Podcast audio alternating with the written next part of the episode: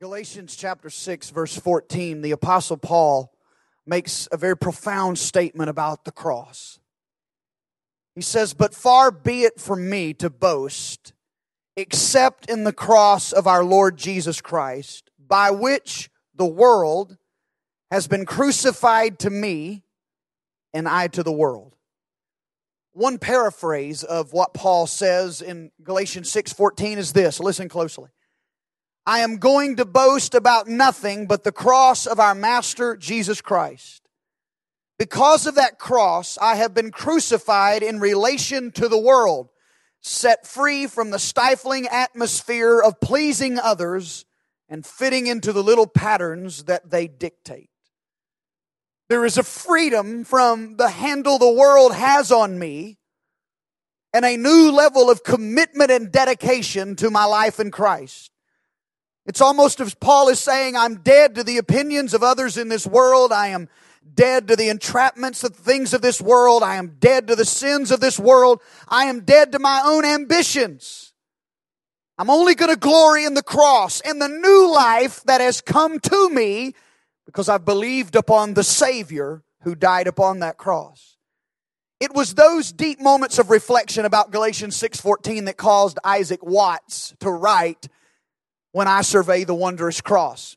Matter of fact, the very title, when he first wrote the hymn, it was not titled When I Survey the Wondrous Cross. It was actually titled Crucifixion to the World by the Cross of Christ, Galatians 6.14. I mean, that was the title of the hymn. It was traditional that hymns back in those days would have the theme of the hymn became the title. So the whole song is about dying to self and living to Christ, dying to your wants, your ways, your ambitions, turning away from those things and turning your heart to Christ and the love that was expressed through the cross. And so he entitled it Crucifixion to the World by the Cross of Christ, Galatians 6:14. Listen to some of the verses. You sang them a moment ago. Obviously, there are five stanzas to this song. There was, we uh, recently in days, the, the contemporary writers have added the chorus that we sang, but the, the verses of the song are the same. When I survey the wondrous cross on which the Prince of Glory died, my richest gain I count but loss and pour contempt on all my pride. Verse 2, forbid it, Lord, that I should boast, save in the death of Christ my God. All the vain things that charm me most, I sacrifice them to his blood. Verse 3 See from his head, his hands, his feet, sorrow and love flow mingled down. Did e'er such love and sorrow meet, or thorns compose so rich a crown? Verse 4 His dying crimson like a robe spreads o'er his body on the tree. Then I am dead to all the globe, and all the globe is dead to me. It's a, it's a, it's a confirmation that when this man looked upon the cross, he saw the love of God, the richness of God's love, God's willingness to go so far to love him and redeemed him that the hold this world had on him began to lose its grip. And the hold he began to have on Christ began to get stronger. Then all I am dead, then I am dead to all the globe and all the globe is dead to me. And then it ends with this climax about, I wish I had something to give God, but even if for the whole realm of nature mine that were present, a present far too small, love so amazing, so divine demands my soul, my life, my all. I said to you a moment ago that this is the first Christian hymn in the history of the church that used the word I. Prior to this moment, all the hymns were very intellectual songs that sang about the doctrines of the church. And while this is a song about doctrine, is a song about personal reflection of the doctrine of the cross. And it brings us to the question, what do you see when you survey the cross? What emotions do you feel when you look upon the cross? Has the cross become such a commonplace? I mean, it, it's in vogue right now to decorate in the cross. It's in vogue to have jewelry that is a symbol of the cross. I mean, I mean, even more so than in days past, the cross, even for those who don't believe its Savior, even for those who could care less about its meaning, it is in vogue to decorate with crosses. And has the cross become an artifact? Has it become uh, just another ornament on our wall? What really happens to you when you gaze upon it? Has it become so readily available in our imagery today that it elicits no emotion at all, it elicits no feeling at all, have it, has it become so commonplace that we have taken for granted? So I bring you back to a 303 year old question. What happens to you when you survey the wondrous cross? What do you see? We know what the apostle Paul saw. According to Galatians 6:14, he saw a call to die to himself and to live in Christ. Matter of fact, he sums up the call that he sees when he comes to the cross. In Galatians chapter 2:20, he said it this way, I have been crucified with Christ. That means I am dead on my own cross. Spiritually, I have died with Christ. Paul says, It is no longer I who lives, but Christ who lives in me, and the life I now live in the flesh, I live by faith in the Son of God who loved me and gave himself for me on the cross. So Paul said, in the same way Jesus physically went to the cross, I have come and accepted his work for me. I have given my life to him. I have crucified Paul. Paul is dead. Paul's ambitions, Paul's wants, Paul's desires, Paul's habits, Paul's way, Paul's will is no longer alive. He is dead. But yet still I live, he said. But it's not Paul that lives. It's Christ that lives in me. So when the apostle Paul looked upon the cross, when he surveyed the wondrous cross, he saw a call to self-denial. He saw a call to die to Paul's way that he might truly live in the kingdom way, the will of God in his life when I looked at the story, knowing that next Sunday is Palm Sunday, that's the beginning of Passion Week. And every day in Palm Sunday and Passion Week is significant. And we, our past illustrated sermons have talked about the significance of each day in the life of Christ. That begins next Sunday.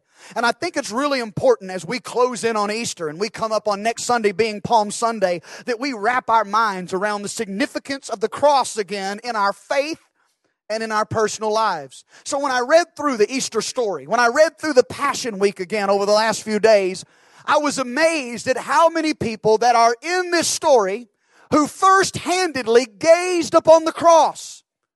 And I wondered what, what were the emotions? What did they see and feel when they surveyed the cross? Some of the characters that play out in the, the Passion Week story are the Roman soldiers. You know, the ones that cast lots and gambled for Jesus' clothes there at the foot of the cross.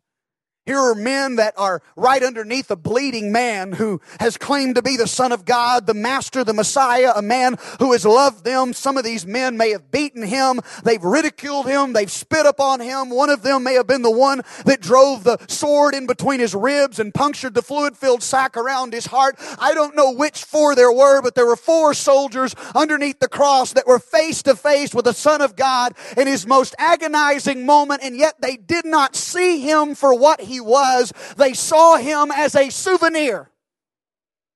Matter of fact, the scripture says in John 19, when the soldiers had crucified Jesus, they took his garments and divided them into four parts, one part for each soldier, also his tunic. But the tunic was seamless, means it was one piece from top to bottom. So they said to one another, Let's not tear it, but cast lots or gamble to see who, whose it shall be. This was to fulfill the scripture which said, and this was an Old Testament prophecy that about the Messiah, they divided my garments among them, and for my clothing they cast lots. So the soldiers did these things. When these soldiers looked upon the cross, they didn't see a Savior. They didn't see a conquering king. They didn't even see a holy man. When they looked upon this cross, all they saw was a souvenir. When I think about their perspective of the cross, I wonder how many times that so many of us come in and out of the doors of the church and growing up in Texas or, or the South, if you've grown up here, or living in a nation where Christianity seems to be the religion of the day, and, and, and even though it's not the version of Christianity that, that our grandfather grew up in, it, it, it's, it's a religion that our country holds to, and yet maybe it is so commonplace that our religion, our faith in Christ is more, more than life transformation. It's not that at all. It is, it has become a souvenir, a nice little added value to our life. We've got our real life over here and we got our religious life over there and we dip into our religious life and carry it on through with us as a souvenir. It's just a nice little memory. We have our baptism certificate or our dedication certificate or the date we prayed the sinner's prayer written down in our Bible, and those are not significant moments of life transformation to us. They're nice little souvenirs for us to carry with us throughout life. And according to the apostle Paul, when you look upon the cross, and you see it for what it is and you receive Christ for who He is, He will not be a souvenir you carry with you for the rest of your life or simply an ornament you wear around your neck. He will be a Savior who you believe upon, who comes into your life and He transforms you from the inside out. How do you see the cross?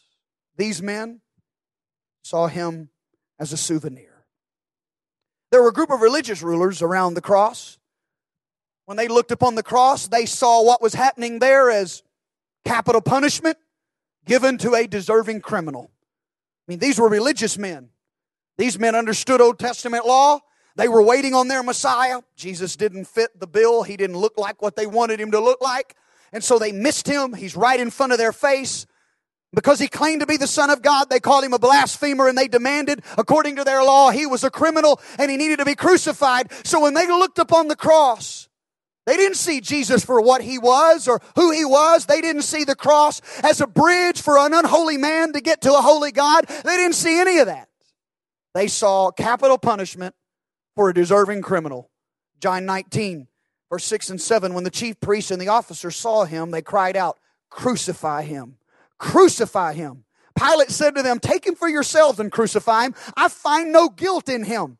And the Jews answered, Because we have a law, and according to that law, he ought to die because he has made himself the Son of God. He was a blasphemer, and to them, this was worthy capital punishment to a deserving criminal. There was another group of people beyond the soldiers and the religious rulers that looked that day. It was the, the casual bystanders. They're just the observers looking on. They happened to be standing there when this man started dragging his cross down, and there was a larger than unusual crowd following him. Because the same crowd that had just the day before called him a few days before were crying, Hosanna, Hosanna, blessed is he who comes in the name of the Lord, is now following behind this agonizing man crying, crucify him, crucify him, crucify him. And these curious bystanders, these onlookers are amazed because here is a man who's gone from the height of popularity with crowds thronging him in his popularity and in just a matter of a few hours has plummeted to the disdain of the very same crowd. One day it's Hosanna, the next day it is crucify and the onlookers are baffled at Jesus' fall from popularity when I get this image in my mind about these people stopping their daily routines to gaze up at him, it's the same image that I have when I'm driving in rush hour traffic and somebody's had an accident and there's an ambulance there and it's terrible. And yet the entire rush hour traffic comes to a halt because of rubbernecking and nosy people on. They can't even go on about their day because they're stopping traffic to gaze upon somebody else's agony and it's in that moment that these rubberneckers and onlookers are, are, are, stopping out of curiosity, gazing at the agony of this man, not seeing him for who he is, not understanding the depth of what he's accomplishing, but only being baffled by his fall from popularity. Luke 23 35 says, And the people stood by watching, just gazing with curiosity about what was happening. But notice the rulers that I spoke of a moment ago, the religious rulers, they scoffed at him, saying, He saved others, let him save himself. Here's another instance where the religious rulers are looking upon him and not seeing him for what he is. They mocked him and said, if he's the savior of others, let him save himself. When I, when I see this and continually see these religious rulers coming up in scripture, having more knowledge about the Word of God and yet being further separated from the truth of who Jesus was, it strikes a concern in my heart. And let me give that concern to you. When we have preconceived ideas about God that are based on our traditions or our past experiences or our limited understanding, and we put God in a box based on our preconceived notions about God, when God does something outside our box, it is easy for us to say, God can't do that, that's not God, because we have boxed Him in in our limited, finite minds. There is a whole nation that missed Jesus as the Messiah. Here are men who are more trained in religious ways, more understood the scriptures. They were looking for their Messiah, but because they had a preconceived idea of what that Messiah was going to be, they missed him when he showed up. I want us to be careful that we don't become like these religious rulers. We become so dogmatic and so convinced and so here, here's what God spoke to me one day, pastoring this church. God wants to paint on the canvas of our lives. He wants to paint on the canvas of our church. He wants to paint His work on the canvas of our world. But here's what people do. We have the assumptions about God and what He's supposed to be when He shows up and about His power and what He can do. And so because of our theologies and doctrines and denominations and our backgrounds and our experiences and our traditions, we draw in this black marker on the canvas and say, okay, God, this is what I know about you. Paint inside those lines. And then if God ever paints outside those lines, we miss Him because we are guilty in the same way they were guilty of having a preconceived idea. And there are all of us. We have our Catholic lines and our Baptist lines and our Methodist lines and our Pentecostal lines and we have our no faith at all background lines and, and we've got all of these lines on this canvas and we want God to color in our lines and the Word of God is, if you will erase all of the lines on that canvas and give me a blank slate, I will paint a new Pentecost, a new move of God, a new revival in your day and time. When religious people carry with them preconceived ideas, they become dogmatic enough that they crucified the Son of God over. We're living in dangerous times, but yet more and more I witness people in our day that are not very different from religious rulers of that day. It's just a subtle warning to us. You know, there were, there were criminals in this story that saw the cross too. Matter of fact, there was a criminal on one side that gazed upon the cross. He surveyed the wondrous cross, and what did he see? He saw another criminal. Scripture says in Luke 23 and 29, one of the criminals who were hanged railed at him, saying, Are you not the Christ? Save yourself and us. He didn't look at the cross and see a Savior. He didn't look at the cross and see a king. He looked at the cross and saw another guilty man. If you're really who you say you are, save us. But on the other side was a man who was just as much a criminal, but he had a different perspective. One criminal saw another criminal being crucified, but the third criminal up there, or the third man up there, the second criminal, saw a Savior. In Luke 23 40, it says, But the other criminal rebuked him, saying, Do you not fear God? Since you are under the same sentence of condemnation, and we indeed justly, for we are receiving the due reward of our deeds. But this man has done nothing wrong. And he said to Jesus, Jesus, remember me when you come into your kingdom. And Jesus said to him, Truly, I say to you, today you will be with me in paradise.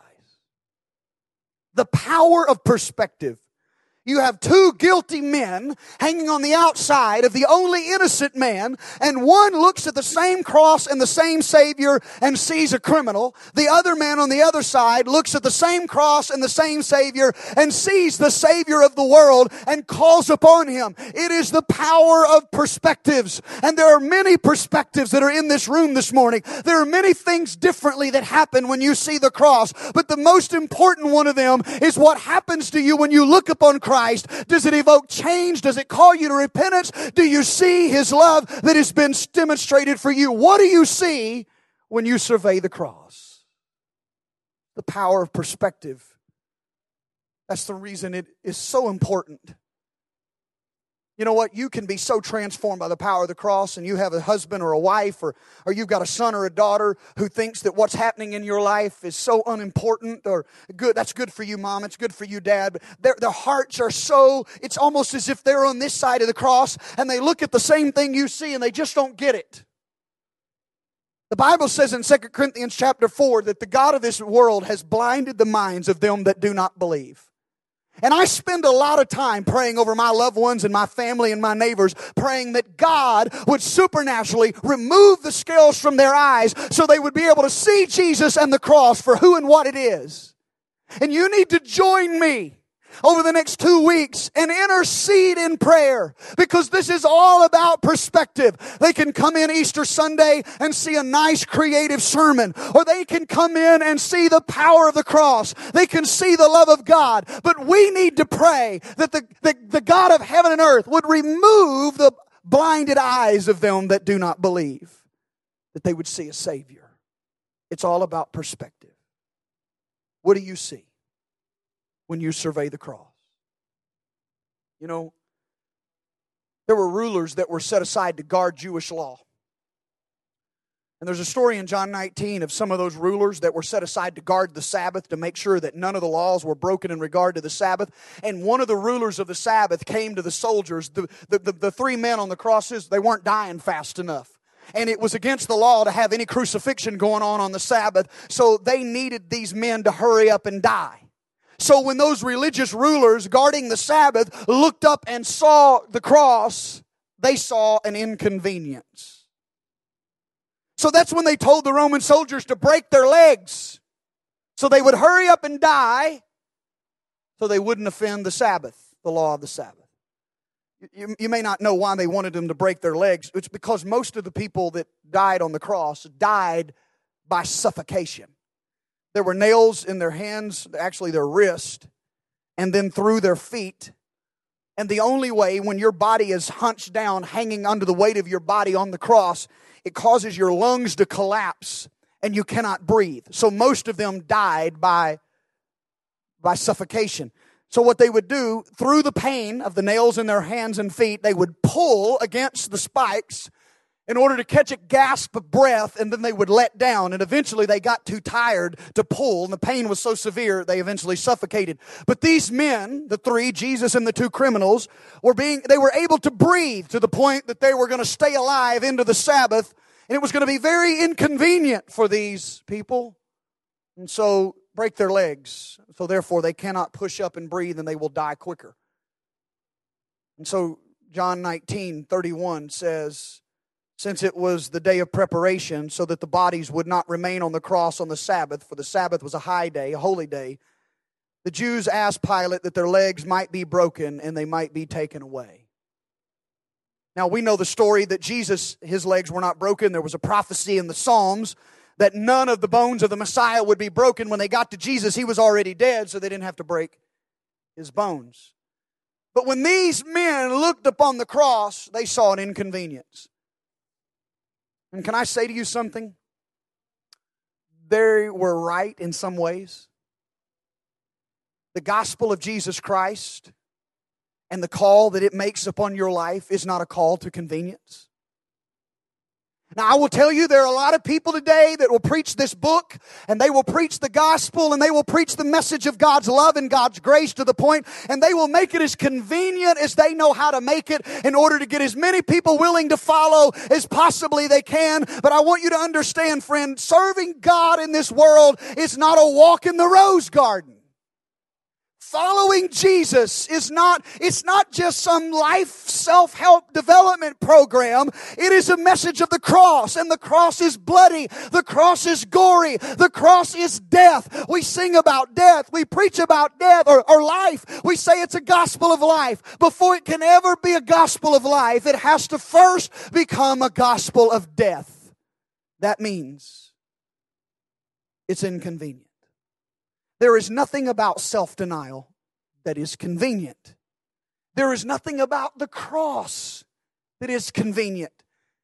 When you gaze upon the cross, don't look at Jesus to be another value added to your life. He didn't come into your life to make your life better, He came in to make a sinner saved by the grace of God. You don't add Jesus to your life like adding sugar to your sweet tea. You come to the cross and you die.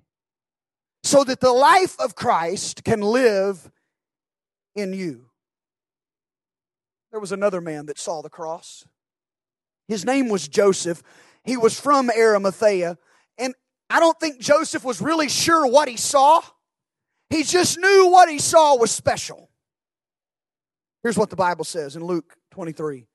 There was a man named Joseph from the Jewish town of Arimathea He was a member of the council, a good and righteous man who had not consented to their decision and action. He didn't agree with Jesus being crucified. And he was looking for the kingdom of God. This was a seeker, a man who was hungry for God. Verse 52 this man went to Pilate and asked for the body of Jesus. Then he took it down and wrapped it in linen shroud, laid him in a tomb cut in stone where no one had ever been laid before. More than likely, this was a tomb that Joseph had bought for his own grave or his own family. But when he looked upon the cross, his heart was hungry for God. He didn't really understand what he was seeing, but he knew that he was looking at something special, so special that what Pilate had planned for Jesus was it good enough. So Joseph, an influential man on the council, said, Pilate, let me have his body. And the heart of this hungry God seeker took Jesus and gave him a proper burial and laid his body in a borrowed tomb.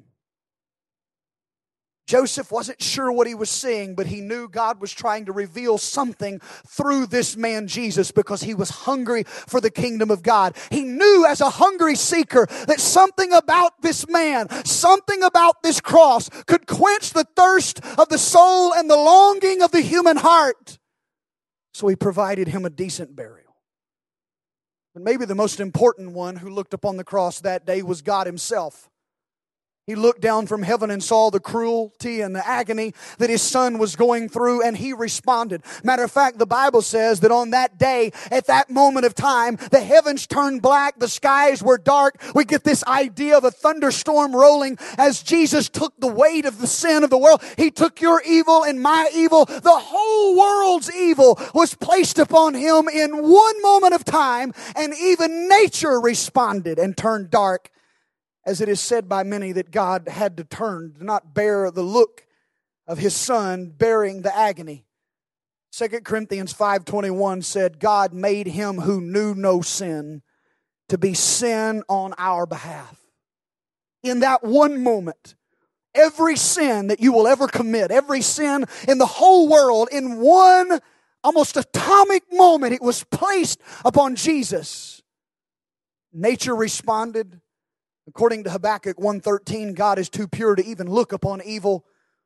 And it was in that moment when the sky turned dark and the Father turned away that the Son cried in Matthew 27 46, My God, my God, why have thou forsaken me? As he bore the moment of our sin.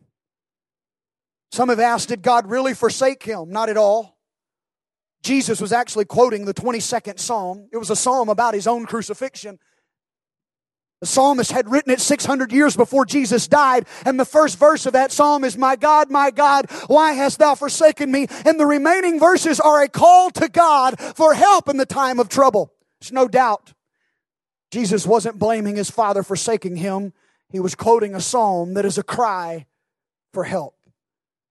The issue is that when the father looked upon the agony of his son, that his heart was broken. It had to be one of the most sorrowful moments, yet one of the most sweet moments. Because while his son was bearing the agony, the father knew, as painful as it was, it was a necessary step for creation to have access to God. Again, what do you see when you survey the cross? I don't know what you see and I can't answer for you, but the way you answer that question will determine your life in eternity and it will also determine your victory in this present life. What do you see when you survey the cross? When I see the cross, I see my own sin.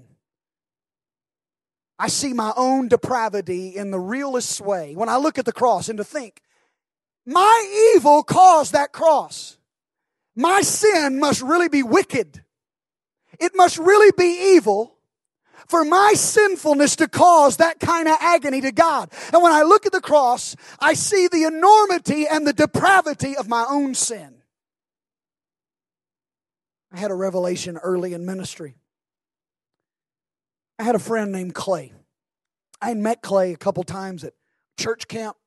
Um, grew up in a church and Clay had had a trouble on and off with drug addiction and, and had a radical experience with God and got free of drug addiction and wound up enrolling in the same seminary that I went to because we were both from Arkansas. I, I talked to Clay a little bit. We had some classes together and we, we hung out together a little bit. And, and uh, through the years, I, I, I, I had a distant relationship with Clay, and then one summer after seminary, Clay went home.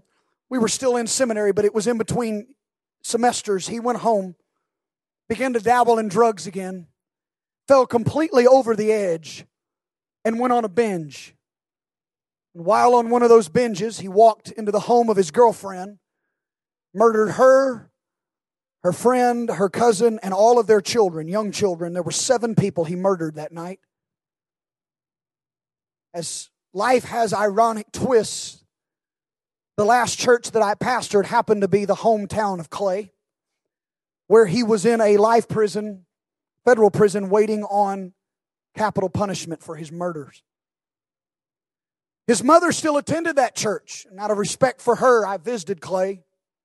I wrote him letters, sent him sermons. I'd sit across from a, a man who wrote sermons after he got off the drugs and got his sanity back. I mean, a brilliant man. And I sit there and I, I talked with him and I'm thinking, Clay, how could a guy like you do that? And I, I sat there when they did the lethal injection in his body and he died. And then I was there in the funeral looking in a casket of a man that I had gone to seminary with and paradoxically I'd watched be executed because of murder. Murders he did not deny. While I was sitting in that service that day, in some ways almost arrogant, thanking God I wasn't like Clay. And the Holy Spirit reminded me that the same propensity for evil that caused Clay's demise is inside of me and every other person in that room. For we have all sinned and fallen short of the glory of God. The sin of Adam and Eve has been passed on to every one of us today. And inside the heart of man, while there is a lot of goodness, there is a bent towards evil. A sin nature that is on the inside of us. And there is little that separates Brian and Clay Smith except for the grace of God. When I look at the cross, Maybe I walk around in arrogance, but when I look at the cross, it brings me to an understanding of the nature of my depravity. When I look at the cross, not only do I see my sin, but I, I see the holiness of God and God's desire to judge sin. Hebrews 12 14 says, Make every effort to live in peace with all men and to be holy. Without holiness, no one will see the Lord. Listen to me, friend. I realize that our church, not our church, the church, has labeled holiness a lot of different things. The way you dress and a lot of different things that we have used the word holiness and it's got a bad name and we look at it like legalism, but hear me.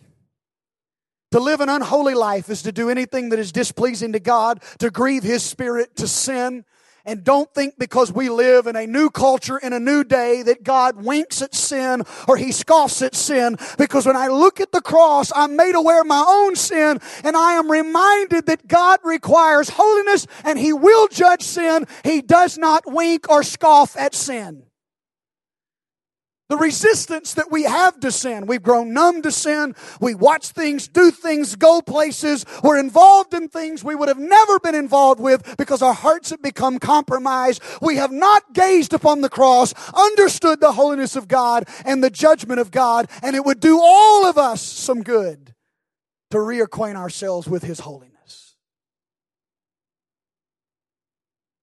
But if sin and judgment were all I could see, when I looked at the cross, there would really be no reason for me to live.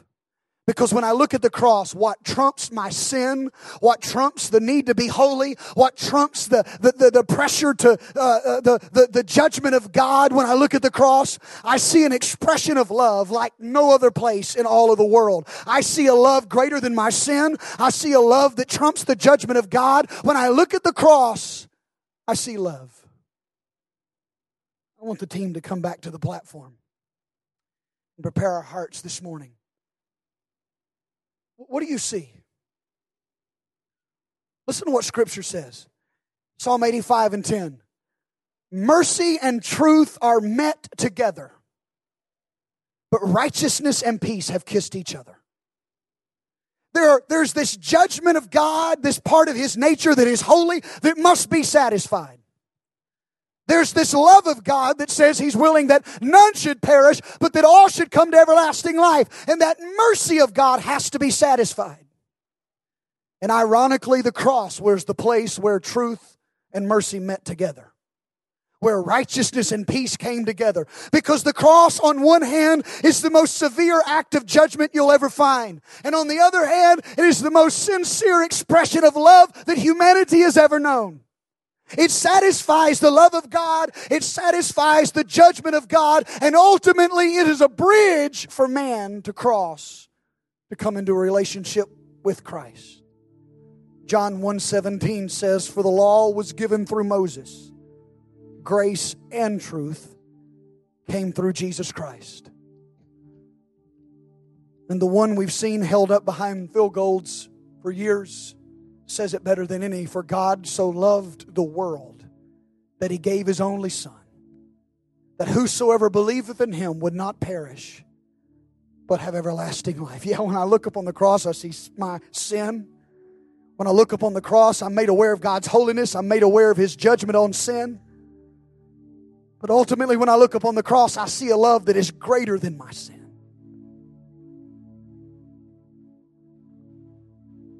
And at the end of the day, when I look upon the cross, I see power. I want you to understand, I really believe, church, I, I really believe that we in this room live below the power that is available to us as children of God through the cross. I don't believe we appropriate the power of the cross that is available to our lives. In 2 Corinthians 1:20 the scripture says, "For all the promises of God find their yes in him, in Jesus. That's why it is through him, Jesus, that we utter our amen to God for his glory. That says all of the promises of God in Christ Jesus are yes and amen the promise of salvation, the promise of healing, the promise of provision, the promise of deliverance, the promise of restoration in Christ. Those, the scripture is full of promises that are available to you because of God spoke them, but the amen, the yes to those promises, the confirmation of those promises, the validation of those promises is in Christ and the cross. Had Jesus died and didn't rise from the dead, it would have been Babel. But he validated everything the book says, everything God says, everything he says by rising on the third day, validating all that he promised through his resurrection. So today, if you need a Savior, maybe you've been made aware of your sin today. Maybe this is a Brian Chisholm moment for you, the guy that maybe wouldn't have never responded on any normal day, but God set this day up just like it is so that you could see the cross and see your need for a Savior. He wants you to see His love. Yes, understand your sin. Understand His call to holiness, but more than anything, see His love. A love that calls you into relationship with Him. If you need a healer, I'm just going to be honest with you as a pastor this week. My heart has been broken in compassion over families in this church whose lives are touched by cancer. There's a lot of other sickness, a lot of other disease, but in my heart, I'm a little angry right now that so many people that I love and care about in my family and in this church have been touched by cancer. And I just believe you know, I don't know why God does sometimes and he does he heals sometimes and he doesn't heal others, but because I don't understand that does not mean that I should cease to pray and appropriate the power of the cross that is there to heal sickness and disease. It said in his word, Isaiah 53, he was a man of sorrows, acquainted with grief. He bore our sorrows, he carried his grief. He was wounded for our transgressions, he was bruised for our iniquities, and by his stripes we are healed. There is power available for my sin in the cross, power available in my sorrow in the cross, power available for my sickness in the cross. See my sin. I see His holiness. I, I see His love, but I see power. What do you see? What do you see? Paul says, I'm going to boast about nothing but the cross of our Master, Jesus Christ. Because of that Christ, because of that cross, I have been crucified in relation to the world, set free from the stifling atmosphere of pleasing others and fitting into the little patterns they dictate.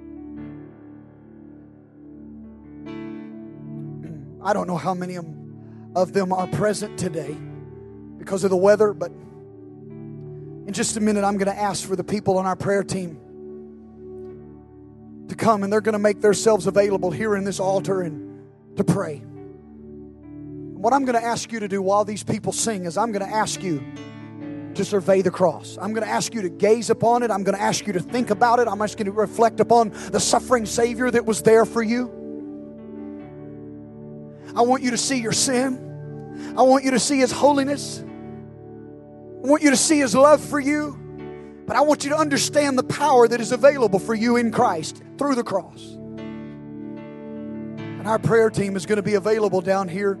I believe in my heart there were miracles that happened in this altar this Sunday morning in the first service. With as few of us that were here, God did something special. You cannot preach the cross and God not respond.